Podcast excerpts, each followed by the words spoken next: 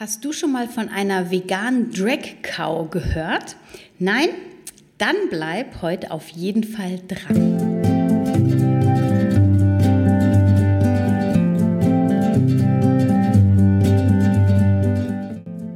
Ich habe heute ein ganz besonderes Interview für dich und zwar spreche ich mit Daniel Hellmann, der eine vegane Drag-Kuh ist. Ja, Drag-Kuh, du hast richtig gehört, Soja the Cow ähm, heißt er in der Öffentlichkeit.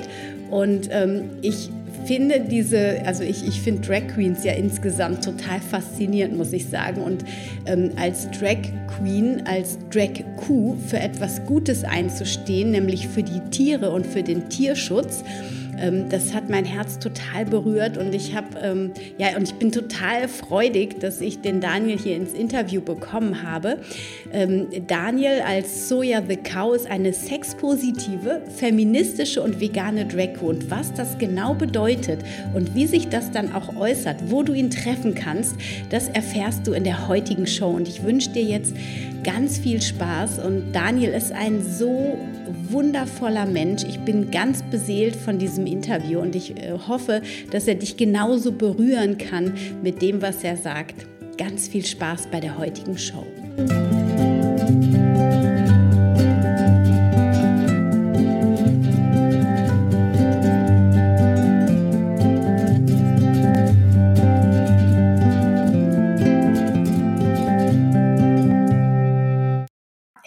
Herzlich willkommen, lieber Daniel Hellmann. Ich freue mich sehr, mit dir heute hier im Interview zu sprechen. Und du bist ähm, ja quasi als Drag Kuh mit dem Namen Soja the Cow unterwegs. Und ja, erstmal herzlich willkommen. Schön, dass du dir die Zeit heute nimmst. Ja, vielen Dank. Ich freue mich auch aufs Gespräch und danke, dass ich da sein kann. Ja, du bist also ähm, als Kunstfigur, würde ich es jetzt mal nennen, äh, Soja the Cow unterwegs. Und Soja the Cow, wenn man das so ein bisschen auf der Homepage nachrecherchiert, dann ist es eine sexpositive, feministische, vegane Drag-Kuh. Und ähm, du singst, tanzt, must und sprichst um für die Befreiung von allen zu kämpfen. Also nicht nur für Kühe, sondern du sprengst mit deinem Auftritt auch so die Grenzen von Gender und Spezies. Also ähm, ja, Soja the Cow steht also quasi für eine Welt voller Freude und Mitgefühl und du verkörperst das ähm, mit diesem Erscheinungsbild, mit deinem Gesang und dieser Performance. Ich finde es so cool. Also als ich auf dich aufmerksam geworden bin, habe ich gedacht, wow, wie geil kann man bitte die Welt verändern? Irgendwie ist nochmal so eine ganz andere Art. Und ähm, ja, weil das ja wirklich was Neues. Und so nachher kannst du auch mal erzählen, wie du da so kostümiert bist. Aber ähm, ja, erstmal vielen, vielen Dank. Ich freue mich unglaublich, dich heute kennenzulernen. Ähm, wer, bevor wir jetzt auf die Soja the Cow einsteigen, wer bist du denn jenseits der Kuh? Und was hat dich, also was hast du gemacht? Was hast du gelernt, bevor du dann zu dieser Kunstfigur auch geworden bist? Ja, es ist schön, so wie du es jetzt vorgestellt hast, muss ich sagen, da merke ich auch wirklich, da kommt ganz viel zusammen von meinem Leben, so von früher bis heute. Ähm, also ich bin als Kind schon, habe ich angefangen zu singen. Das war so, seit ich, glaube ich, sechs oder sieben war, da wollte ich unbedingt in einen Knabenchor gehen und meine Eltern fanden das total spießig, aber ich wollte das irgendwie unbedingt machen und ich war als Kind schon auch sehr ausgeschlossen in der Schule. Also ich war wahrscheinlich einfach immer schon sehr anders, hatte andere Interessen und ähm, das, das Singen und die Musik und dieser Chor war wie so ein bisschen so ein Ort, wo ich zum ersten Mal irgendwie mich zugehörig gefühlt habe und aufgehoben. Und ich glaube, insofern hatte die Musik für mich immer einfach eine total wichtige Bedeutung, irgendwie als auch, auch zu merken, dass wenn verschiedene Menschen gemeinsam was machen, dass was total Magisches entstehen kann. Und dann hatte ich so, äh, ja, ich habe lange nicht so genau gewusst, was ich machen sollte. Ich habe über am liebsten, mal wollte ich irgendwie Meeresbiologe werden, mal wollte ich irgendwie ähm, Astronaut werden. Na, ich sag so, die ganzen Träume waren halt so in alle Richtungen verteilt. Ähm, aber jetzt, wenn ich so vor heute zurückschaue, dann macht es geht irgendwie total auf, würde ich sagen. Also ich habe dann ähm, nach meiner Matura heißt es in der Schweiz, ich komme aus Zürich, ähm, habe ich zuerst äh, zwei Jahre ein bisschen Philosophie studiert. Ich habe das nicht abgeschlossen, aber ich fand es total spannend und hauptsächlich äh, hatte ich eine ganz, ganz tolle Professorin ähm, in Ethik und da ging es äh, unter anderem so um ethische Fragen rund um Leben und Tod, von Sterbehilfe zu Abtreibung zu Tiere töten. Also es war es waren so Themen, wo ich wie gemerkt habe, oh, da, da, da geht was los bei mir. Also ich fühle mich da irgendwie unglaublich fasziniert, auch weil diese ganzen Widersprüche irgendwie in unserer Gesellschaft irgendwie an diesen Extremsituationen irgendwie rauskommen.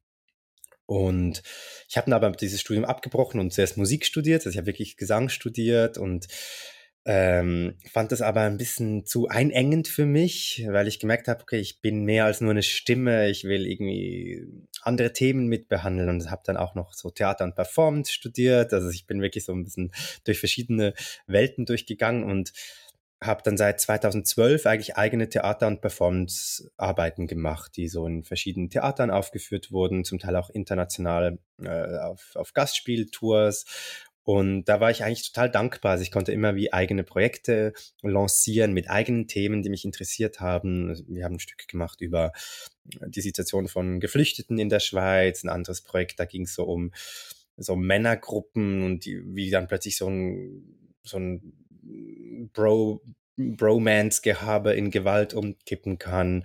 Ähm, äh, ein Projekt war, äh, also viele, mehrere Projekte eigentlich ging, da ging es um Sexarbeit. Auch da hat es mich total interessiert, so diese Verhältnisse von, von verschiedenen Individuen und Körpern auch. Also wer begehrt we wen, was ist gesellschaftlich akzeptiert, was nicht, wie, wie geht es da mit, mit Consent, also Zustimmung. Und lustigerweise bin ich dann eigentlich von diesen Themen von Sexarbeit irgendwie in diese Tierrechtsthemen rübergewandelt. Und das ist für mich total organisch, weil es eben darum geht, so eigentlich, also jemanden, es geht um, um Begehren, es geht um Menschen, die sich, die was wollen von jemand anderem vielleicht und das, das muss irgendwie verhandelt werden. Und in beiden Situationen habe ich das Gefühl, gibt es eine riesige Diskrepanz zwischen der gesellschaftlichen Meinung und, und dem, was eigentlich Sache ist. Also wenn eine Frau oder ein Mann, egal welche Gender die Person hat, ähm, eine sexuelle Dienstleistung anbietet, ähm, geht das ja und das auch äh, freiwillig macht, geht das eigentlich die meisten anderen Leute nicht an, aber trotzdem haben alle eine Meinung und werten das. Wohingegen, dass Menschen den Körper von einem Tier einsperren, künstlich besamen, das äh, dann den Körper zerschneiden, das gilt als absolut normal. Und insofern hat es für mich total viel miteinander zu tun und ich würde sagen, so als Künstler war mein Werdegang so in diese Körperthemen haben mich interessiert. Und so bin ich dann bei Tierrechten gelandet. Spannend. Wow, ich, ich kann das, ich gehe da so total in Resonanz mit. Ich wollte früher immer ans Theater irgendwie und mein Theaterherz, das schlägt jetzt schon so hoch. Und dann denke ich mir so, oh ja, Theater. Also du bist aber, ähm, wenn ich das so richtig raushöre, immer schon so mit so Grenzthemen ähm, zugange. Ne? Also so das so ein bisschen rauszukitzeln. Das hat ja auch so im Theater, ja, das ist ja auch diese Kunstform manchmal. Ne? Es ist ja nicht bei allen Theatern so, aber so wie ich dich verstehe, hat dich das auch gereizt, ne? diese Themen wirklich so ein bisschen rauszukitzeln. Ich habe auch das Gefühl, es, es interessiert mich wie nicht so sehr, etwas zu machen, wo eh schon alle gleicher Meinung sind. Also irgendwie eine Kunst zu machen, damit dann alle sagen, ah ja, genau so denke ich auch oder so fühle ich es auch. Das, ich habe das Gefühl, dafür ist irgendwie meine, meine Zeit zu kostbar. Also ich will, ich will auch irgendwie anregen und ich, ich, ich bin tief davon überzeugt und gleichzeitig auch besorgt, dass wir einen Wandel brauchen. Also wir brauchen einen gesellschaftlichen Wandel wegen der Klimakrise, für mehr soziale Gerechtigkeit. Es kann nicht sein, dass reiche Menschen nach wie vor einfach immer reicher werden und die Menschen im globalen Süden, aber auch Menschen mit weniger Mitteln hier in unserer Gesellschaft ähm, dass also diese, diese, diese Schere immer weiter auseinanderklafft es geht einfach so weiter. Und natürlich auch das Thema Tierethik, also wie wir mit anderen Tieren umgehen, äh, sogenannten Nutztieren hauptsächlich, aber auch mit Wildtieren. Ähm, also es braucht dringendstens eine Veränderung und da war ich schon auch frustriert ein bisschen, muss ich sagen, als Künstler zu merken, so, okay, wie beschränkt unsere Handlungsmöglichkeiten sind. Also man kann zwar ein kritisches Stück machen, aber die Leute gehen dann nach Hause und leben trotzdem so weiter. Und ich verstehe es auch. Also wir sind ja alle in so einem Prozess drin und aber wie schwierig es wirklich ist, diesen Wandel herzubringen, das bleibt auch heute noch eine ganz große Herausforderung für mich. Und da finde ich das so schön, dass du so eine Figur kreierst als Soja the Cow, die ja sich wirklich ins Mind, in, in, in den Geist einbrennt sozusagen. Ja, wenn man von dir dann, ich weiß nicht genau, in welcher Form deine Performance sind, wenn du zum Beispiel bei den Animal Rights Märschen mitgehst, ähm, ob du dann da mitsingst, das kannst du ja super gerne gleich mal erzählen.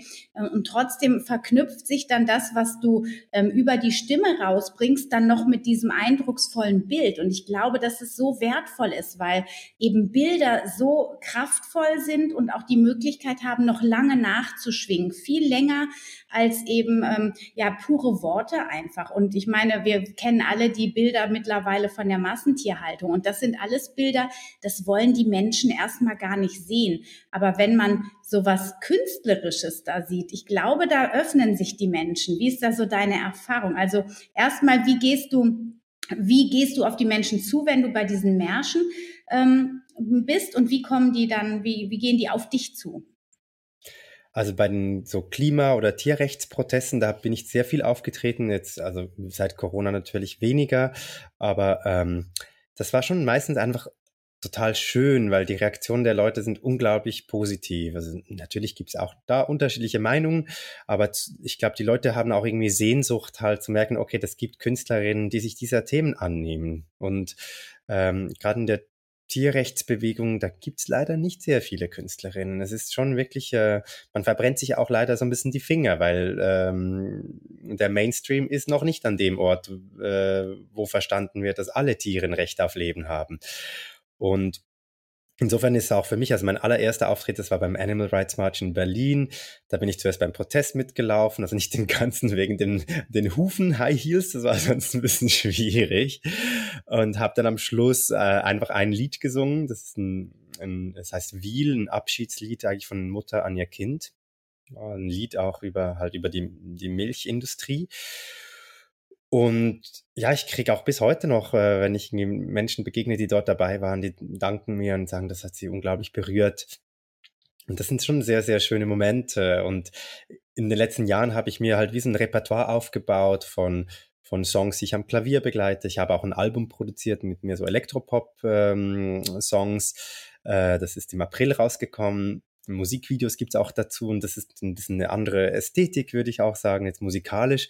Ähm, und wenn ich einen Auftritt habe, kann ich so wie so ein bisschen auch aus diesen verschiedenen Elementen pflücken. Im November habe ich auch ein Theaterstück gemacht, eine äh, äh nicht eine Ein-Mann-Show, sondern ein, eine, eine One-Cow-Show, würde ich sagen.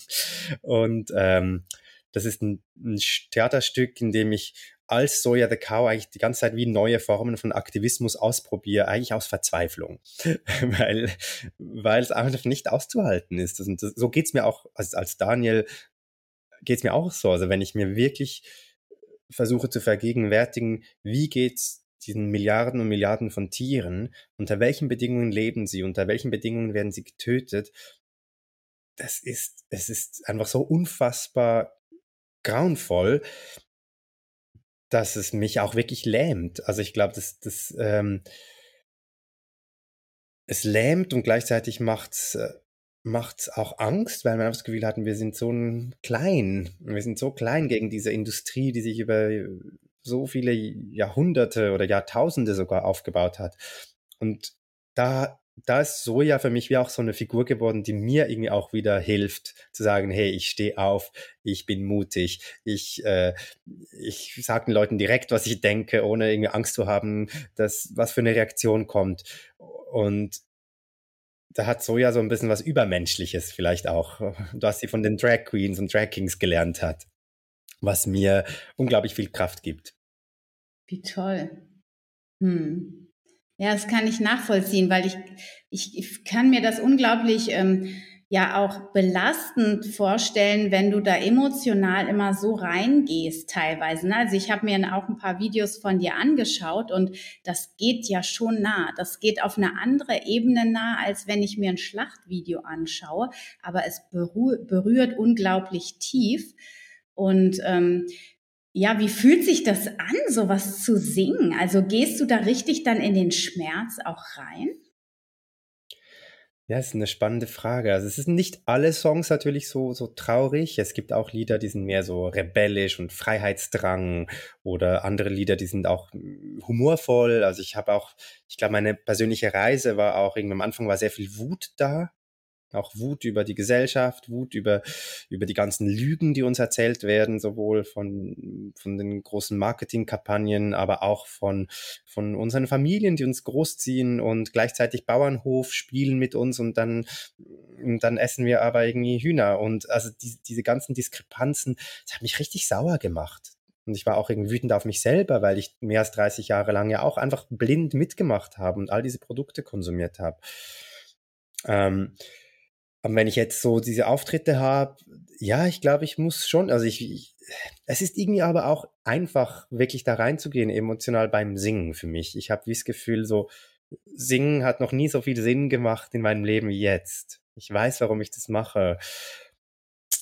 Und es gibt in meinem Theaterstück Dear Human Animals heißt es, da am Ende vom Stück, ähm, das ist ein langes Stück, es dauert irgendwie anderthalb Stunden und dann kommt so eine große Schlussszene, in der ich wie die Aufmerksamkeit nochmal einfach den Tieren geben will. Und ich habe da Material zur Verfügung gestellt bekommen von einem, von einer Schweinemast äh, in der Schweiz, sogar so ein Plus-Label ist das. Also sie sich äh, brüsten, dass sie eine besonders freundliche Tierhaltung haben. Und es ist einfach so ein einstündiges Dokument von, es passiert nichts Spezielles, man sieht einfach, wie elend diese Tiere vor sich hin vegetieren, quasi in diesen überfüllten Stellen, ohne irgendwas zum Spielen, zum Teil verletzt. Und es ist, und ich, ich, ich, ich spiele dann wie eine Art Liebeslied oder ein ganz ein, ein sehr simples, wie so ein Mantra, so ein Lied und das Publikum wird aufgefordert, rauszugehen, wenn sie genug davon haben. Und ich habe dann wie mir selber gesagt, ich spiele, bis alle weg sind und es gibt keinen Applaus und das ist zum, das ist so jedes Mal schon, würde ich sagen, eigentlich kaum auszuhalten. Also es ist wie, ähm, das ist kaum auszuhalten, einfach zu sehen, dass das, diese, diese Realität besteht ja weiter. Also es ist zwar früher gefilmt worden, aber es gibt immer noch diesen Stall, es gibt all die hunderttausende Schweinemästereien, Ferkelzuchtanlagen und die Bedingungen sind so horrend. Und ich spiele das und die Leute laufen raus und ich, ich weiß auch, dass die meisten wahrscheinlich trotzdem rauslaufen und trotzdem Schweinefleisch essen werden und und trotzdem versuche ich dann wie zu sagen, okay, ich singe das für diese Schweine, aber ich singe es auch für diese Menschen und versuche irgendwie dran zu glauben, dass alle in sich drin diesen, diese Transformation schaffen und zu sagen, hey, ich muss da nicht mehr mitmachen. Und das ist eben ein persönlicher Prozess, aber ich glaube, also ich, ich versuche jeden Menschen sozusagen wie als noch nicht Veganer oder noch nicht Veganerin zu behandeln, weil ich glaube, das ist, dann sind wir wie auf der gleichen Ebene, weil ich war auch am selben Ort. Und hast du äh, mal mit Zuschauern gesprochen, die du nicht kanntest, die nach diesem Stück rausgegangen sind? Was hat das mit denen gemacht? Weil ich kann mir das vorstellen, ähm, du willst ja tatsächlich, wenn du ins Theater gehst oder ins Kino, du willst ja ähm, da ein Schauspiel sehen, was unterm Strich dann wieder gut ausgeht. Ja, und wenn ich mir vorstelle, es gibt noch nicht mal Applaus am Ende, wo man deine Kunst dann auch, was du dargestellt hast, einmal würdigt, was ja ein Break machen würde. Ja, weil dann würde man ja in die Anerkennung deiner Person quasi gehen. Ähm, das heißt, du gehst, die gehen dann mit einem total wow, mit einem richtig schweren Gefühl. Also so, so empfinde ich das gerade, ne? Raus aus dem Theater und, und was macht das mit denen? Hast du da mal ein paar Stimmen eingefangen? Ja, so unterschiedlich von, den Feedbacks, die ich bekommen habe. Es gibt Menschen, die, die gehen raus und sind einfach fertig und traurig und ich glaube, es ist, also ich habe auch wirklich jetzt gerade letztens vor zwei Tagen ein Foto gekriegt von, von äh, zwei Freundinnen, die jetzt irgendwie im Urlaub zusammen sind und sich entschlossen haben, während dem Urlaub vegan zu sein. Ähm, in, auch in Anlehnung an das Stück, das sie gesehen hatten. Und solche Sachen sind natürlich total schön als, als, äh, als Feedback. Ähm, es gibt Leute, die, die trotzdem halt einfach zumachen ich glaube, das ist ähm, man also die Dissoziierung, dass man dann eben wieder ein sozusagen Lebensmittel vor sich hat und man hat das ganze Leben lang gelernt, dass das eben ein Lebensmittel ist und nicht ein Tierkörper. Und da geht man, glaube ich, auch sehr leicht wieder zurück. aber ich habe das Gefühl, man muss wie halt immer wieder einen Tropfen dazugeben und dann lesen Sie vielleicht einen Artikel in der Zeitung, dann kommen Sie in ein Restaurant und sind interessiert beim veganen Tagesmenü. Also ich glaube, es braucht wie so all diese verschiedenen AkteurInnen von der Kunst zu den Medienschaffenden, zu den Pädagoginnen, zu den Leute, die irgendwie neue Produkte entwickeln, ohne tierische Produkte. Also ich glaube, all diese verschiedenen Berufsfelder und noch viele mehr und Aktivismus und Politik natürlich. Ich glaube, nur gemeinsam von allen Seiten kann diese Veränderung irgendwie ähm, gelingen. Ja. Und ähm, verteilst du dann im Foyer oder wird dann im Foyer auch werden Flyer verteilt, sodass sie eine Idee davon bekommen, was sie machen können jetzt? Ähm, Im Stück selber jetzt nicht. Nee, nee nach, also nach dem Stück, wenn sie rausgehen, könnte ich mir jetzt so vorstellen, dass, dass die dann so Flyer reinkriegen, guck mal hier, das ist die Lösung. Ja, ich, es gibt vorher im Stück schon auch ziemlich viel Inputs, was Lösungen sein könnten, ah, würde ich sagen, dass die so wie eingebaut sind. Dass es gibt so eine Game Show auch, wo die, wo ich Informationen gebe über eine Tierart und die Leute müssen vor Ort gleich abstimmen, ob sie für einen Monat diese Produkte nicht mehr essen, die von diesem Tier sozusagen gestohlen werden oder ihre Tierkörper natürlich. Äh, es gibt eine Art Zukunftsreise, wo ich die nächsten 50 Jahre skizziere, wie wir zu einer nutztierfreien Gesellschaft kommen. Äh, da sind auch ganz viele Elemente drin von Bürgerinitiativen zu äh, den ersten veganen Olympischen Spielen, an denen Soja dann Moo, Moo, Move Your Body als Hymne singt. Super. Also ich versuche das halt auch irgendwie in Geschichten zu packen, denen man gerne zuhört. Ich glaube, ja. das ist auch total wichtig, weil ähm, das mache ich auch total gerne. Also ich liebe es, Geschichten zu erzählen und ja, die Geschichten dieser Tiere, aber auch Geschichten von, äh, von unserer möglichen Zukunft. Ich glaube, das bringt auch zum Träumen und nur wenn man sich etwas vorstellen kann, kann es auch wirklich zur Realität werden. Absolut. Wow, toll. Wo kann man das Stück denn nochmal sehen? Führst du das nochmal auf? Kommst du mal nach Deutschland auch damit? Also aktuell ist geplant, dass ich in, in Bern spiele im September. Das ist so die nächste, was jetzt fix ist. Es war jetzt natürlich wegen Corona alles unterbrochen und unklar. Also es ist, ja, im Moment ist es noch nicht geplant in Deutschland, aber ja, ich hoffe, es gibt neue Gelegenheiten und es, ich habe auch, ich habe mich entschieden, die Dokumentation jetzt auch auf äh, Vimeo, auf so eine Videoplattform zu stellen, einfach damit mehr Menschen das sehen können, die wollen. Mhm. Und ähm, man findet das dann auf deiner Homepage? Das ganze Stück glaube ich nicht, aber äh, den Trailer auf jeden Fall. Ja, das mhm. Stück kann ich, ich kann den Link, kann ich dir nachher mitschicken, ja, gerne. Super, dann können wir das in die ähm, Podcast-Beschreibung reinsetzen. Das finde ich spannend und natürlich auch alle Links zu dir und zu diesen YouTube-Videos. Du hast ja auch so das ein oder andere Musikstück kann man online sehen. Ähm, das verlinken wir dann mal. Dann kann sich jeder da mal einen Einblick verschaffen.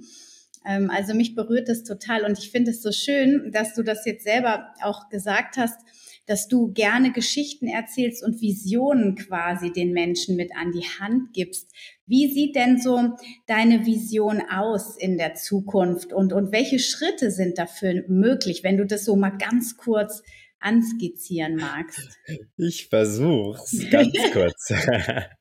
also einerseits glaube ich, braucht es wirklich ein neues Menschenbild. Also es braucht ein neues Menschenbild, wo der Mensch und unsere Erfahrung nicht mehr das alleinige Zentrum ist. Also es braucht eine Verschiebung, genauso wie wir verstanden haben, dass die Erde nicht der Mittelpunkt vom Universum ist, nicht mal von unserem Sonnensystem, braucht es eine Verschiebung zu akzeptieren. Wir sind halt nur eine Form von Lebewesen unter vielen und alle haben eigene Qualitäten und Merkmale und Fähigkeiten und nur weil wir das Intelligenz nennen, was für uns nützlich ist. Das heißt, es gibt so viele andere intelligente Lebensformen und gewisse Fische können beim einmal durchschwimmen sich den ganzen Boden merken nach, nach allen Verläufen. Also es gibt unglaubliche Formen von Intelligenz und ähm, und auch Lebensfreude und auch Intelligenz ist auch gar kein Kriterium natürlich, weil man muss nicht intelligent sein, um das Recht auf Leben zu haben.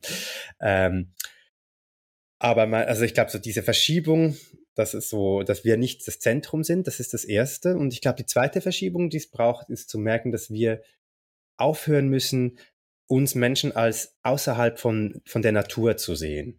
Also wir, wir leben auch nicht in der Natur, sondern wir sind Natur. Unsere Körper sind Natur. Wir, wir teilen diesen Körper auch mit Bakterien und jetzt auch mit Viren natürlich. Das ist hochaktuell.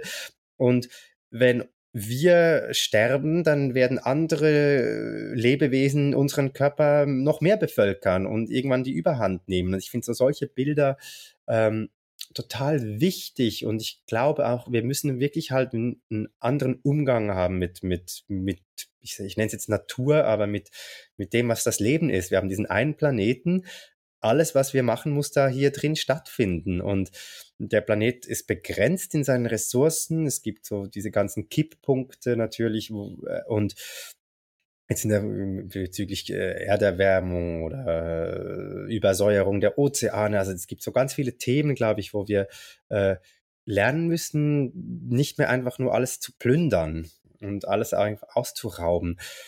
Und um das, damit das gelingt, glaube ich, müssen wir wirklich aufhören, so viel Zeugs zu produzieren, das wir nicht brauchen. Ähm, in allen Bereichen des Lebens. Ich glaube, das ist wirklich so, ähm, aufhören, irgendwie nur noch Freizeitbeschäftigung zu haben, die über Konsum funktionieren, dass wir nur glücklich sein können, wenn wir konsumieren. Ähm, und versuchen wirklich eigentlich unsere Zeit so zu nutzen, dass wie wenn wir einen Garten haben, wenn man so anschaut, dass die, dass der wächst und da Leben stattfindet und dass wir da unsere Freiheit drin investieren, nicht darin, diesen Garten zu zerstören und äh, auseinander zu reißen und nach drei Jahren ist da nur noch eine Brache. Ich ähm, habe immer so das, also ich habe so das Gefühl, wenn, wenn die Menschen ihre Herzen öffnen würden, ja, wirklich ihre Herzen öffnen würden ähm, und, und so eine Idee von Selbstliebe und Selbstannahme wieder kreieren und schaffen, ähm, dann kommt ja so diese ganze Sucht nach Konsum, die fällt ja dann schon mal aus, weil das ist ja alles so diese, sind ja alles Kompensationsmechanismen. Und wenn ich so ganz auf mich zurückgehe, ähm, und wirklich mit mir Frieden habe, dann spüre ich in dem Augenblick auch, wenn ich so mit offenem Herzen durch die Welt gehe, dass ich mit allen irgendwie verbunden bin. Und dann fühle ich auf einmal auch, wie ich mit den Tieren verbunden bin, wie ich auch, also so geht mir das in den letzten Jahren so stark, wenn ich Tieren begegne, dann habe ich das Gefühl, ich kann mit denen kommunizieren irgendwo, ja, weil ich mich so mit denen verbunden fühle. Und das hat mir aber auch erst so dieser Schritt in die vegane Ernährung gezeigt, weil irgendwas ist energetisch da quasi abgefallen, dass da nicht mehr so diese Barriere zwischen Tier und Mensch war, sondern es, wir sind eins. Ja, ob ich jetzt eins mit allen Menschen bin oder eins mit den Tieren oder mit der Natur, das, das kommt von der Herzöffnung. Und ich glaube, wenn da kann jeder was tun, ohne dass er sich im ersten Schritt so Bilder von der Massentierhaltung angucken muss, ja. Wenn ich auf mich gucke und schaue, was brauche ich, um mich wirklich anzunehmen, ja so wie ich bin, dann, dann kriege ich eine Zufriedenheit, wo ich diesen ganzen Konsum nicht mehr brauche und das alles dann nochmal auf einer ganz anderen Ebene auch reflektiere. Das ist dann so, automatisch will ich dann nicht die, die andere, auch andere Menschen ausbeuten, damit ich günstig Kleider kaufen kann, ja, oder Tiere ausbeuten oder eben die Natur. Dann nehme ich so viel, wie ich gerade brauche, in einem gesunden Maß und den Rest lasse ich. Ne? So diese Naturvölker, die machen das doch auch. Nicht? Ich habe mal ein Buch über Aborigines gelesen und die nehmen ja immer nur einen Teil. Auch wenn die Tiere jagen, die lassen immer so viel, dass sie sich weiter fortpflanzen können und dass sie gerade satt werden. Und so diesen Gedanken, nicht so dieses Übermaß von allem immer mehr, mehr, höher, schneller, weiter. Ne? Absolut. Ich glaube, das ist, also ich finde es super schön, wie du das formuliert hast. Und ich sehe auch in diesem, in dieser Gier nach mehr, mehr Erfahrung, mehr Aufregung, mehr größere Wohnung, größeres Auto, größeres, mehr Urlaub, mehr, ähm, also es braucht in dem Sinne auch vielleicht wirklich halt eine andere Bescheidenheit nochmal und äh, äh, sich vielleicht halt wirklich auch mit weniger Aufregung, weniger Erlebnissen und weniger ähm, und das, das ist auch für mich nicht einfach, das sozusagen, aber ich, ich glaube, da, da bin ich auch damit am Kämpfen. Also wann, manchmal fühlt sich halt als Verzicht an, Manchmal nicht. Und das finde ich schon sehr interessant. Also wenn ich jetzt auf tierische Produkte verzichte bei einem Essen, das fühlt sich für mich überhaupt nicht wie ein Verzicht an, weil ich, ich verzichte doch auf gar nichts. Ich will einfach nicht meine Freunde essen. Also es ist, ähm, bei anderen Dingen aber fühlt sich ein bisschen nach Verzicht an, muss ich sagen. Wenn jetzt mich jemand einlädt, für ein Geburtstagswochenende irgendwie äh, nach Spanien zu fliegen, ähm, ich will das eigentlich nicht mehr machen. Das ist, da merke ich so, das ist, äh, ähm, weil das ist, wir wissen, diese, diese CO2-Ausstöße, wenn sie raus sind, sind sie, sind sie raus. Und ich sage nicht, dass man in keinem Fall fliegen sollte, also, aber sicherlich sehr, sehr stark reduzieren. Und da merke ich, für ein Wochenende sowas zu machen, das stimmt für mich nicht mehr. Und trotzdem bin ich so, oh, aber es ist ein guter Freund von mir, ich habe den seit drei Jahren nicht mehr gesehen. Und dann, da habe ich noch ein bisschen dieses Gefühl von Verzichten. Das macht es halt schwierig. Also ich glaube, da ist auch das Versprechen von diesem, diesem Leben, wo einfach alles machbar und möglich ist für jeden einzelnen Menschen, ich bei acht Milliarden Menschen, das geht halt nicht. Und natürlich, wenn man sich so ein großes Kuchenstück nimmt, dann heißt es, jemand anders hat nichts. Ja, und, und, und trotzdem glaube ich, ähm, also ich gebe dir da total recht. Ich bin auch an vielen Punkten immer wieder und ich glaube, das geht allen so, die einmal die Augen aufgemacht haben. Wir haben ja an so vielen Ecken an unserem Leben Punkte, wo wir neu denken und wo wir neue ähm, Entscheidungen treffen und neue Wege gehen dürfen. Und, und wie oft geht man doch den alten Weg? Erstens, entweder weil es einem im ersten Schritt gar nicht bewusst ist, dass es doch auch gar nicht zu dem neuen Wert passt oder weil einem das Alte eben doch noch wichtig ist und man das noch nicht ablegen möchte, auch wie du sagst, ne, so diese Lebensfreude. Ich finde es schon wichtig, dass man die Lebensfreude erhält. Das ist ganz wichtig. Ähm, und, und, und ich glaube auch, es gibt da kein richtig und falsch. Es gibt da das muss jeder für sich selbst entscheiden. Und, und selbst wenn du dieses Wochenende fliegen würdest, wer weiß, was du dafür anderes alles Gutes tust. Vielleicht ähm, hast du da so tolle Gespräche, dass du zehn Leute zum Veganismus bringst und dadurch spart sich noch viel mehr. Also weißt du, was ich meine? So, ich versuche das auch immer mal so ein bisschen ähm, ja in so eine Leichtigkeitswaagschale zu schmeißen das ist für mich auch ein ganz wichtiges Thema mit Soja. Also das ist eben diese, diese Leichtigkeit. Ich glaube, das ist äh, und Humor, weil eben das, das Tierbefreiung, Massentierhaltung, Schlachthäuser, das, ist, das sind so dunkle, schwere Problemfelder und äh, so viel Leid. Und da, da glaube ich eben wirklich auch so, dass ich, dass ich versuche, eine, mit Soja eine Figur zu haben, die zwar über diese Themen redet und die auch irgendwie repräsentiert in einer gewissen Weise. Ähm, aber eben mit Farben und mit, mit, mit, mit, mit äh, Glitter und, und, und, und, ja, Lebenslust auch. Also ich würde sogar noch mehr als Freude. Und deswegen habe ich auch geschrieben, Sex positiv zum Beispiel, weil ich finde, wir, wir haben dieses unglaubliche Geschenk, einen Körper zu haben. Wir können tanzen, wir können kuscheln, wir können Sexualität leben, also wenn wir das wollen natürlich. Und und das ist einfach so ein Geschenk. Und das ist nicht nur für menschliche Tiere so, sondern auch für andere Tiere. Die sind auch sexuelle Wesen. Sie lieben es auch, also nicht alle auch wiederum, aber die, viele Tiere lieben es zu kuscheln oder äh, sich zu kratzen oder sich einfach zu strecken. Also diese, diese, diese Körperlichkeit. Ähm, das ist das Leben. Und ich glaube, da finde ich es auch total wichtig, als Aktivist oder als Aktivistin sich zuzugestehen, das Leben in dem Körper, den wir haben, wirklich zu genießen. Das kann eben von Tanzen über Yoga, über Sexualität, über äh, Sport, wer weiß was. Aber ich glaube, diese, äh, ja, das finde ich einfach wirklich etwas, was ich, was mir total wichtig ist. Und wir sind auch ein Tier und auch ein Körper. Und deswegen dürfen auch wir frei sein, wie wir es für die Tiere wünschen. Ja, absolut. Ja, ich finde das schön, dass du das jetzt nochmal betont hast, dass Soja eben diese Lebensfreude verkörpert, ne? weil wir sind jetzt sehr ins Nachdenkliche gerutscht und das ist ja auch immer, wenn man über dieses Thema spricht, tatsächlich so. Und ähm, das ist umso wichtiger, dann eine Figur zu erschaffen, die eben das mal ganz anders bringt. Und ich könnte mir auch vorstellen, ähm, dass sie mal so von oben herab ist weißt du so, und ach, macht ihr doch euren Scheiß. Also sie steht, glaube ich, auch so ein bisschen da drüber, oder? Könnte ich mir vorstellen.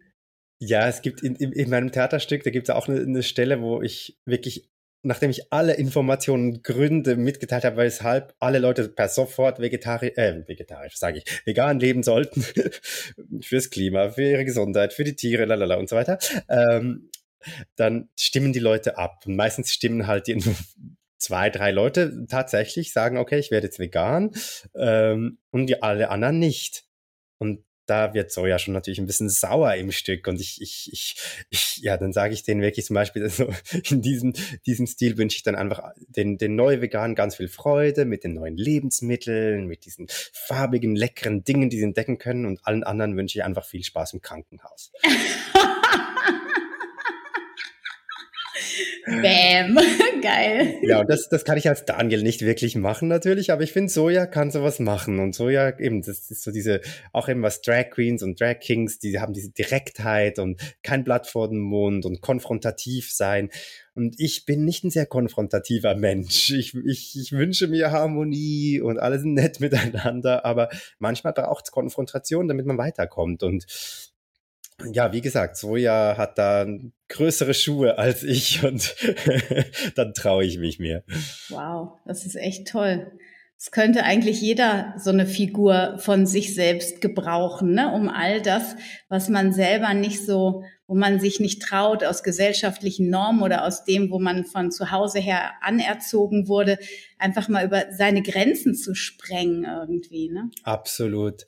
Ich glaube auch, dass, also gerade in der queeren Community ist Drag deshalb auch so wichtig, weil weil wir irgendwie ganz viele von uns oder die meisten queeren Menschen, würde ich sagen, bis sehr lange halt einfach irgendwie versucht haben, sich so anzupassen an die Gesellschaft, um zu überleben, um nicht äh, ausgeschlossen oder ausgelacht oder gemobbt zu werden. Und, und dann so eine Fantasieversion von sich selber zu kreieren, die eben sich nicht anpasst, keine Angst hatte, die sich mit voller Selbstausdruck ist, ohne Ängste, das ist so heilend für so viele ähm, queeren Menschen. Und ich, da sehe ich auch wirklich auch dieses Potenzial, also dass wir Soja und Daniel, die fließen auch ineinander über. Und ich lerne von Soja und Soja lernt von Daniel. Und und ich glaube, so diese, dieses Changieren ist auch wirklich irgendwie, das, das interessiert mich. Also ich mag es auch, mich dann halt so zu transformieren in meinem Look, dass ich wirklich anders aussehe.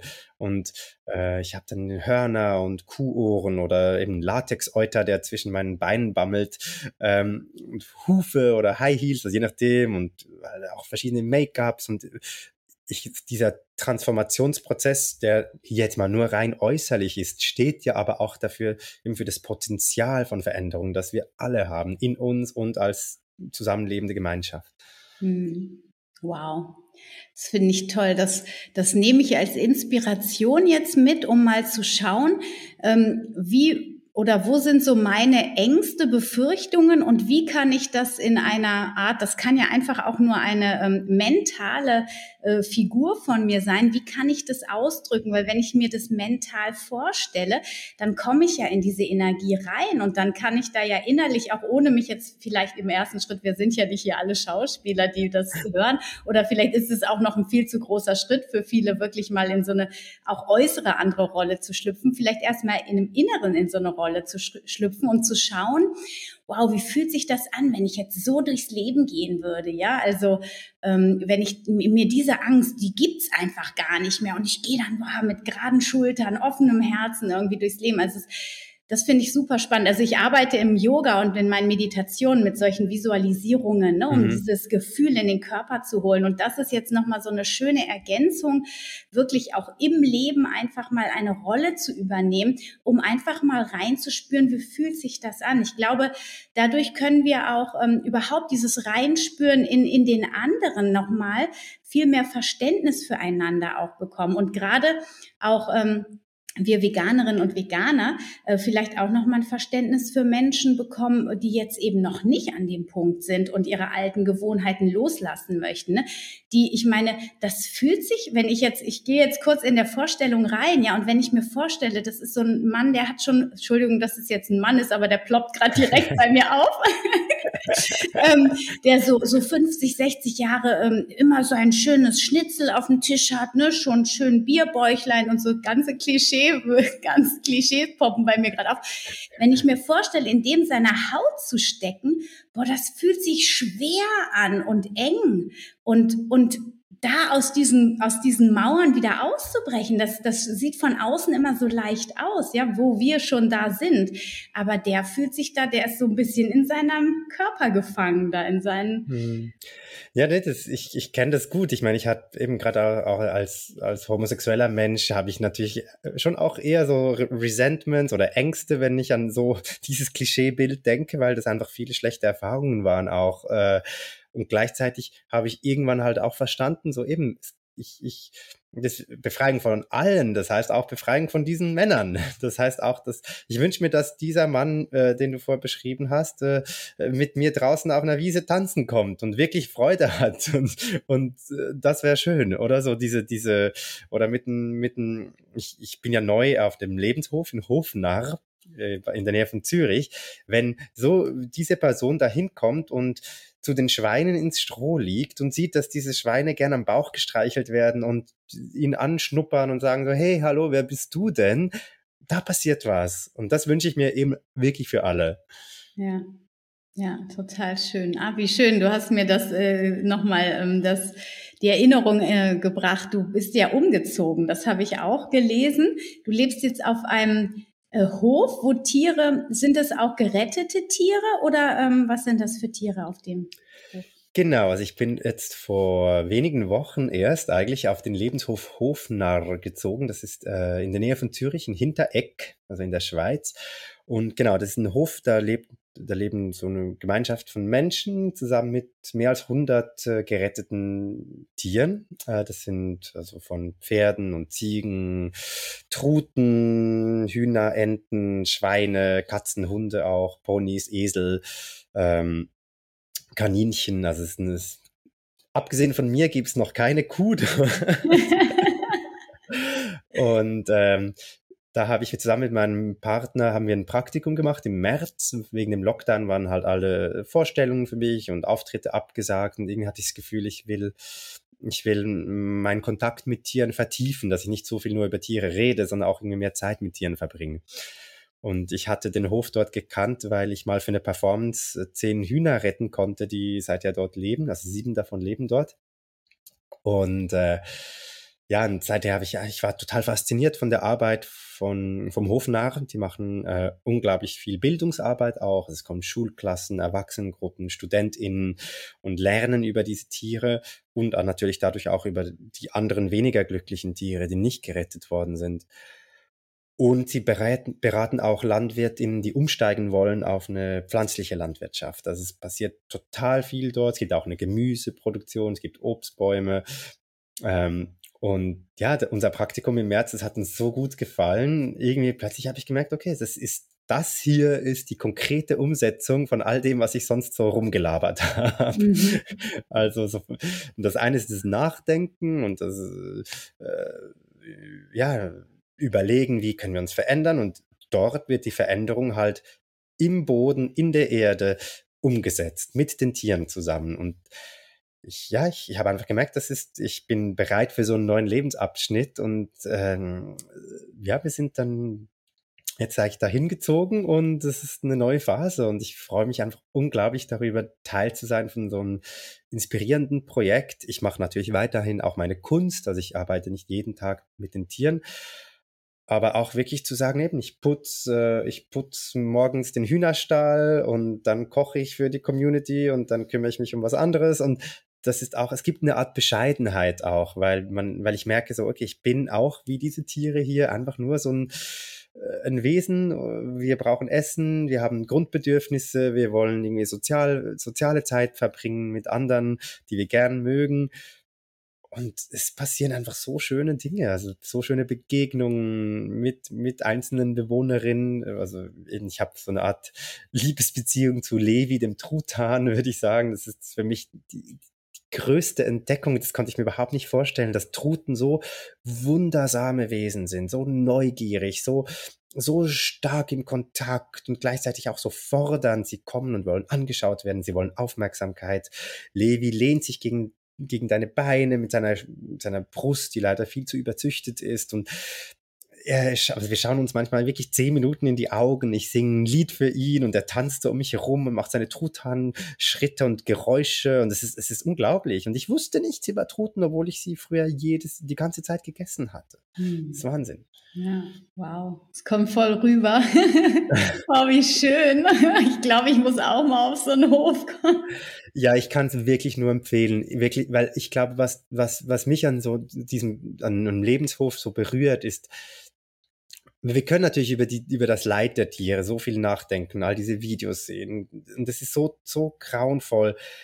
Aber wenn man einem Tier wirklich begegnet, neben einem Tier, das in, sonst unter der Kategorie Nutztiere unter Anführungszeichen äh, steht, da merken wir, das sind jedes einzelne Schwein ist genauso ein Individuum wie jeder einzelne Hund und jedes Huhn hat einen anderen Charakter und wenn man dann so ein Huhn hält, das gibt einige der Hühner, die werden wirklich gerne gestreichelt, die fangen sogar an zu schnorren und die, die gehen so die Augen zurück und das, wie du gesagt hast, es passiert was im Herzen.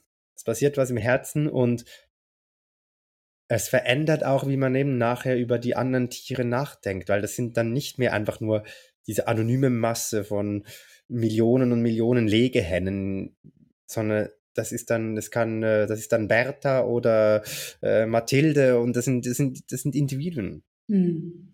Auch ja, wenn ich sie nicht kenne. Ja. Mir kam auch sofort der Gedanke, als du gesagt hast, dass da Schulklassen hinkommen. Das ist doch genau die Art und Weise, wie man, weil ich mir auch immer wieder die Frage stelle hier in der Stadt, ja, wie kriege ich die Menschen zu mehr Bewusstsein? Und ich bin auch immer mal wieder in Schulklassen und versuche denen über gesunde Ernährung und auch pflanzliche Ernährung zu erzählen. Aber eigentlich brauchen die tatsächlich so eine Berührung. Weil bei den Kindern geht es so, also natürlich auch bei Erwachsenen, aber die haben meistens mehr Mauern irgendwie, ne? Aber bei den Kindern, das ist, kann so was Wertvolles sein, wenn die das erkennen, wenn die mal eine gewisse Zeit auf so einem Hof sind und dann auch, die, die haben ja eine ganz andere Intuition und Verbindung noch mit den Tieren. Wow.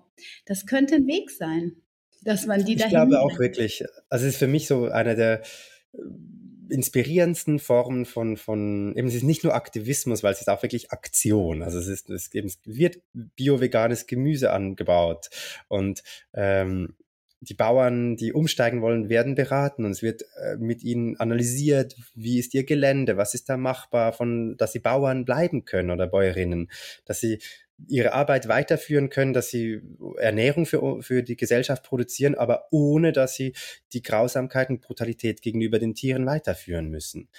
Und da gibt es verschiedenste Modelle und es ist, es ist wirklich einfach schön zu sehen, dass da Bedarf ist. Also es kommen wirklich ganz viele Anfragen auch ähm, von Menschen, die das wollen, die, die, die, die gar nicht gedacht haben, dass es anders möglich ist, weil sie vielleicht den Hof von den, der Familie übernommen haben. Dann lesen sie in der Zeitung einen Artikel über den Hofner, und sie, also Sarah Heiligtag, die eine der Gründerinnen, sie nennt das Transformation. Toll. Und dann kommen diese LandwirtInnen und sagen, oh mein Gott, ich habe diesen Artikel gelesen und plötzlich gemerkt, ich muss das ja gar nicht mehr machen. Ich habe gedacht, das gehört einfach dazu, aber jedes Jahr ist es mir schwerer gefallen, die Kälber von den Kü Kühen zu trennen. Und plötzlich gibt es eine neue Möglichkeit. Und ich glaube, da eben sind wir, sobald wenn ein, ein, ein Möglichkeitsfenster aufgeht, das uns irgendwie berührt, da kann was passieren. Und auch bei den Kindern. Und das ist, das ist, äh, wenn die Kinder kommen und eben mit, mit Leonie, dem, dem Schwein spielen und dann nachher eigentlich Geburtstagspizza essen wollen und dann frage ich sie was hast du denn auf deiner Pizza? Und dann sagen sie, ja, Ananas, Speck, da, da, da. Und dann ich so, warte mal schnell. Jetzt hast du doch vorher so mit Leonie gespielt und jetzt willst du ein anderes Schwein essen. Und dann geht einfach ganz viel los im Kopf. Und natürlich muss das Kind seine eigenen Entscheidungen treffen und äh, auch seinen eigenen Prozess gehen. Und, aber ich habe ein großes Vertrauen, dass wenn wir ehrlich kommunizieren, dass die Kinder genau wissen, wohin sie wollen. Ja. Ja, es kommen auch schon ganz viele Kinder in meiner Wahrnehmung mit diesem Bewusstsein auf die Welt, die das dann auch relativ schnell spüren, sie wollen das gar nicht mehr. Also es gibt viel mehr als vor 20, 30 Jahren noch, wo die Kinder wirklich, mit solchen Familien arbeite ich ja dann auch, ähm, die dann wirklich sagen, nee Mama, ich esse kein totes Tier mehr. Ne, so mit dem Milch kriegen die dann natürlich noch im Bewusstsein nicht geswitcht, aber dass sie sagen, nee, Tiere kriege ich nicht mehr auf den Teller. Ne? Und ja, das, das finde ich auch toll. Ja. Ja. Ich glaube, es ist ja auch, es ist ja wie auch wirklich ein ganzes System aufgebaut worden, um den Kindern und dann auch den Erwachsenen vorzumachen, dass es nicht ein Tier ist. Und also das, ich hatte das selber auch früher. Ich konnte Tiere eigentlich, ich konnte sie nicht essen, wenn man noch erkennt, erkennen konnte, dass es ein Tier ist, also wenn Knochen da waren oder ein Fisch, eben das ganzen Tierkörper. Ich konnte eigentlich nur Würstchen oder so abstraktes Fleisch sozusagen essen. Und das, das zeigt ja auch irgendwie, wie, wie unverbunden das Ganze geworden ist. Mhm. Wo wir jetzt gerade beim Essen sind, ähm, also dass du jetzt vegan bist, das ist ja klar. Aber wie, ähm, wie hat sich das entwickelt? Also du hast ja gesagt, du hast erstmal ähm, Theater und Performance und so weiter studiert. Hast du, als du deine Philosophie studiert hast, auch schon an dem Verhalten mit dem Fleischkonsum darüber nachgedacht? Hat sich die Ethik da schon entwickelt oder fing das erst mit Soja an? Nee, das fing schon früher an. Ich hatte mit 15 hatte ich äh, mal eine Geografiearbeit, da ging es um oh, äh, gentechnisch veränderte Nahrungsmittel und ich habe einen Bauern besucht, der Genmais als Futtermittel benutzt hat. Und da habe ich zum ersten Mal gesehen, dass Schweine in der Schweiz, die ja angeblich den besten Tierschutz der Welt hat, also Heidiland, allen Tieren geht's wunderbar. Nee, da habe ich gesehen, da gibt's Schweine, die können sich nicht mal um die eigene Achse drehen, weil die so eingepfercht sind. Und das hat mich so schockiert. Ich war, äh, dass ich entschieden habe, kein Fleisch mehr zu essen. Das war mit, glaube ich, ja mit 15. Und dann war ich aber wirklich jahrelang so on und off, würde ich sagen, Vegetarier, weil ich einfach irgendwie damals, glaube ich, noch nicht bereit war, mich wirklich auch durchzusetzen gegen den Kontext. Ich hatte dann auch so wirklich so Gelüste und hatte total so, ja, irgendwie einfach Mühe damit, das wirklich konsequent durchzuziehen über die ganzen Jahre. Aber ich würde sagen, von 15 bis, ja, bis 30 war ich sozusagen immer on und off Vegetarier, nicht Vegetarier. Ähm, und dann habe ich diese Performance vorbereitet, ähm, die hieß Requiem for a Piece of Meat, also eine Art Totenmesse für ein Stück Fleisch für alle namenlosen getöteten Körper. Ähm, und bei der Recherche habe ich Hilal Setzkins Buch Artgerecht ist nur die Freiheit gelesen. Und ich habe mit 30, das ist mir manchmal jetzt fast schon ein bisschen peinlich, habe ich verstanden erst, dass ähm, Kühe nicht einfach so Milch geben, also geben sowieso nicht, aber dass Kuhmilch auch wie bei allen Säugetieren Muttermilch ist. Und dass jede Kuh jedes Jahr ein Kalb haben muss, dass das weggenommen wird, dass die meistens getötet werden. Also das war mir einfach überhaupt nicht bewusst. Ich habe das nicht auch wenn es irgendwie so logisch erscheint, wenn man drüber nachdenkt jetzt natürlich. Und da bin ich dann vegan geworden, weil ich gemerkt habe, ich kann nicht von mir behaupten, dass ich äh, gegen Gewalt bin und gleichzeitig Käse essen. Hm. Geht einfach ja. leider nicht. Ja, genau. Ja, schön. Und ähm, hast du den Unterschied gemerkt dann, als du den Käse weggelassen hast? Hat sich dann noch irgendwas befreit oder hattest du mehr Energie oder hast du dich einfach mehr integriert, authentischer gefühlt dann? Ich glaube, es war schon insgesamt einfach ein, also war sehr schön. Ich habe das mit meinem Partner zusammen gemacht. Also wir sind gleichzeitig vegan geworden, konnten uns dadurch auch irgendwie unterstützen und am Anfang hat mir der Käse total gefehlt. Also ich komme aus der Schweiz, ich hatte wirklich sehr, sehr viel Käse gegessen. Das ist so ein, und das blieb auch eine Weile lang, glaube ich, auch so mein, so, so diese Gelüste war noch so ein bisschen da und sind jetzt aber inzwischen nach, was sind das jetzt, fünf Jahre total verschwunden, muss ich sagen. Es gibt ja auch immer mehr ganz, ganz tolle vegane Käse. Varianten, also das ist schon auch eindrücklich, wie sich das verändert hat in den letzten Jahren. Und ähm, ich glaube, die Umstellung war total befreiend. Also ich war auch irgendwie, es war mehr, also es war so eine Mischung von, ich fühle mich total gut und richtig und gleichzeitig schon aber auch eben Trauer. Also ich war sehr traurig zu verstehen, was ich einfach mein ganzes Leben gemacht und wozu ich beigetragen hat. Und ich habe auch ein bisschen gedacht, so, ich war so lange Vegetarier, aber nie hat mir irgendjemand gesagt, dass ich auch mit Käse und Eiern Tiere töte. Ich hatte echt das Gefühl, den Tieren geht's ja gut und ich esse, also es, und da habe ich so, wieso hat mich niemand mehr konfrontiert? Ich habe eigentlich gewünscht, dass mich Leute früher darauf aufmerksam gemacht hätten. Hm. Ja. Naja, das kann ich auch total verstehen. Aber ich glaube, dass das läuft jetzt in, in der neueren Zeit, da kommt immer mehr Bewusstsein rein. Also ich hoffe, dass das nicht nur in unserer Vegan-Bubble so ist, sondern auch so ein bisschen jenseits davon. Aber immer wenn ich auch mit anderen Eltern zum Beispiel in ähm, Gespräch bin, da kommt was in Bewegung, habe ich ganz hm. stark das Gefühl. Und das ähm, gibt mir große Hoffnung, dass wir da auf dem richtigen Weg sind. Ja, das du mit deiner Kunstfigur äh, finde ich einfach grandios. Also ich bin sehr, sehr dankbar, dass es Menschen wie dich gibt, die so authentisch dann losgehen und das ja, wie du auch gesagt hast, jetzt auf dem Lebenshof so dann auch in ins Sein bringen irgendwie. Ne? Ähm, mir ist eben noch eingefallen, der Lebenshof. Das ist wahrscheinlich immer schwierig, ähm, diese ganzen Futtermittel und so zu finanzieren. Mal abgesehen von den Schulungen, die die machen, aber die können doch sicherlich auch Spenden gebrauchen, oder? Ja, auf jeden Fall. Also es gibt äh, die Möglichkeit, eine Patenschaft zu übernehmen für ein, für ein Tier oder eine Teilpatenschaft auch. Das sind dann so wie monatliche Beiträge, die die Futterkosten oder auch potenzielle ähm, Tierarztkosten übernehmen, Medikamente. Es gibt leider auch viele Tiere, die kommen echt in ganz schlimmen Bedingungen und brauchen, halt, wir haben auch Tiere mit Behinderungen, die irgendwie spezielle Betreuung brauchen. Ähm, ja, da kann man eine Patenschaft übernehmen. Es gibt die Website hof-narr.ch, da gibt's alle, werden die Tiere auch vorgestellt. Im Moment ist es noch nicht möglich, dass man für die Drag Kuh auch eine Patenschaft übernimmt. Aber da haben wir auch schon drüber gewitzelt. Vielleicht müsste man mich unter die Tiere auch noch vorstellen.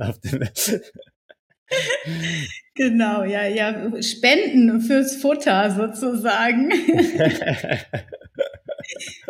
Sehr gut, ja, auf jeden Fall, ja, schön. Ja, da werde ich den Link auf jeden Fall in die Shownotes setzen. Ich denke, äh, man kann ja auch einfach so, wenn man sich jetzt nicht so fix binden will, kann man bestimmt auch so einfach mal Geld spenden. Absolut, ja. Ich glaube, es ist wirklich, äh, ich empfehle auch allen Leuten, äh, die jetzt zuhören, vielleicht mal eine kleine Recherche zu machen. Gibt es Lebenshöfe in eurer Umgebung?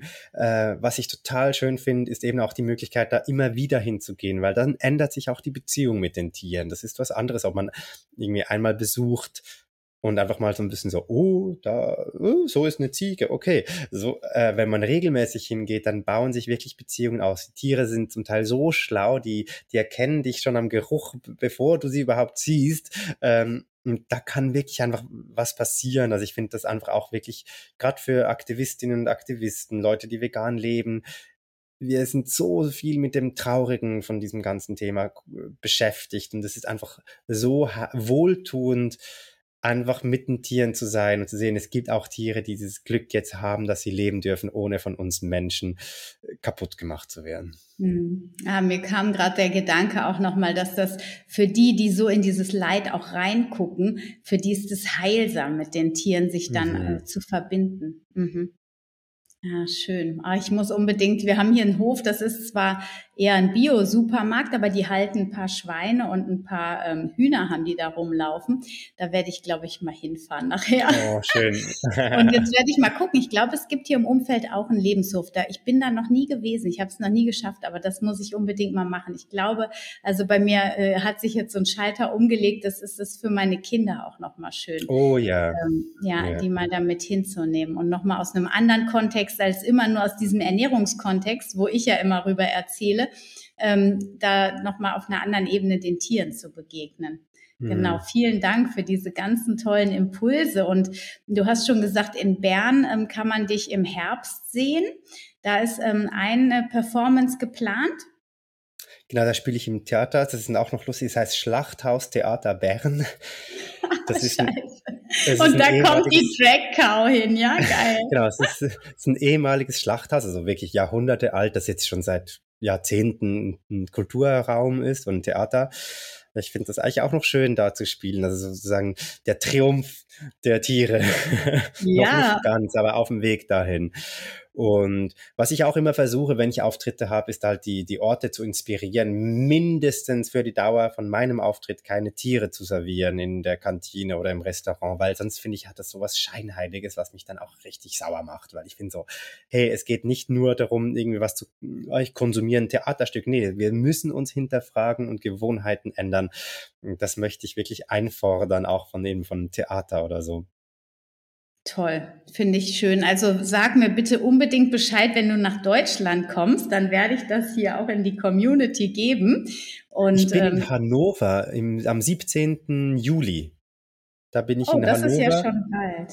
Dafür bin ich für äh, das Festival Theaterformen. Da gibt es auch so ein Stadtlabor, wo verschiedene auch so ähm, Bewegungen der Stadt, also äh, so einen eigenen Tag haben mit einem, mit einem, Programm und das sind sozusagen die Vegans United, verschiedene Tierrechtsgruppen aus Hannover, äh, die haben diesen einen Tag und da trete ich auf. Es gibt auch ein Gespräch eben mit Hilal Setzkin. Ich freue mich total auf das Wiedersehen.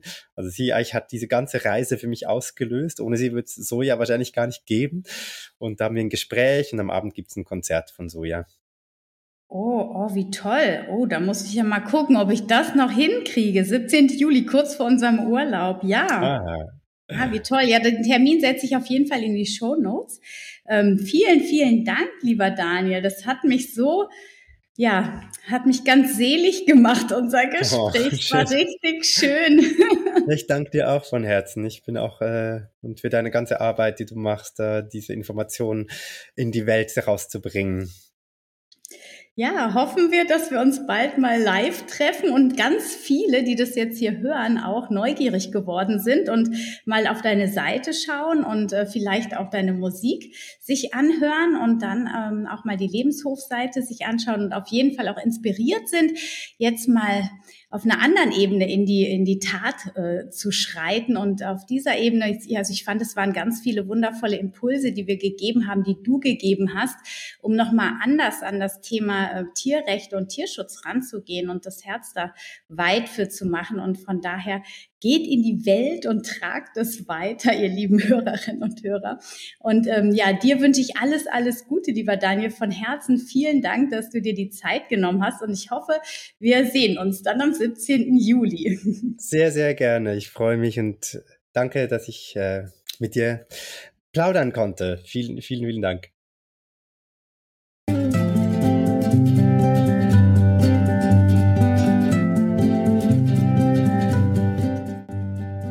Schön, dass du wieder dabei warst bei dieser Folge von Family, dem Podcast rund um das vegan-vegetarische Leben in der Familie. Ich hoffe, du konntest dir richtig viel mitnehmen, hast dir vielleicht auch ein paar Notizen gemacht und freust dich auf die nächste Episode in der nächsten Woche. Ich freue mich sehr über alle Kommentare, über alle Bewertungen auf iTunes oder auch auf meinem Blog unter den Podcast-Episoden und möchte mich an dieser Stelle nochmal ganz, ganz herzlich dafür bedanken Hey. Wenn ich dich noch weiter begleiten darf, im Sinne von, du brauchst noch mehr Unterstützung als diesen Podcast und wünschst dir vielleicht ein Coaching oder du möchtest einen meiner Online-Kurse buchen, dann schreib mich unter info@family.de an. Und wenn du mir noch mehr folgen möchtest, dann freue ich mich, wenn du dich über Instagram oder Facebook mit mir connectest. Unter Anna-Meinert findest du mich auf Instagram und unter Family findest du mich auf Facebook. Ich freue mich von dir zu lesen und zu hören. Ich wünsche dir eine wunderschöne Woche. Stay healthy and happy. Deine Anna.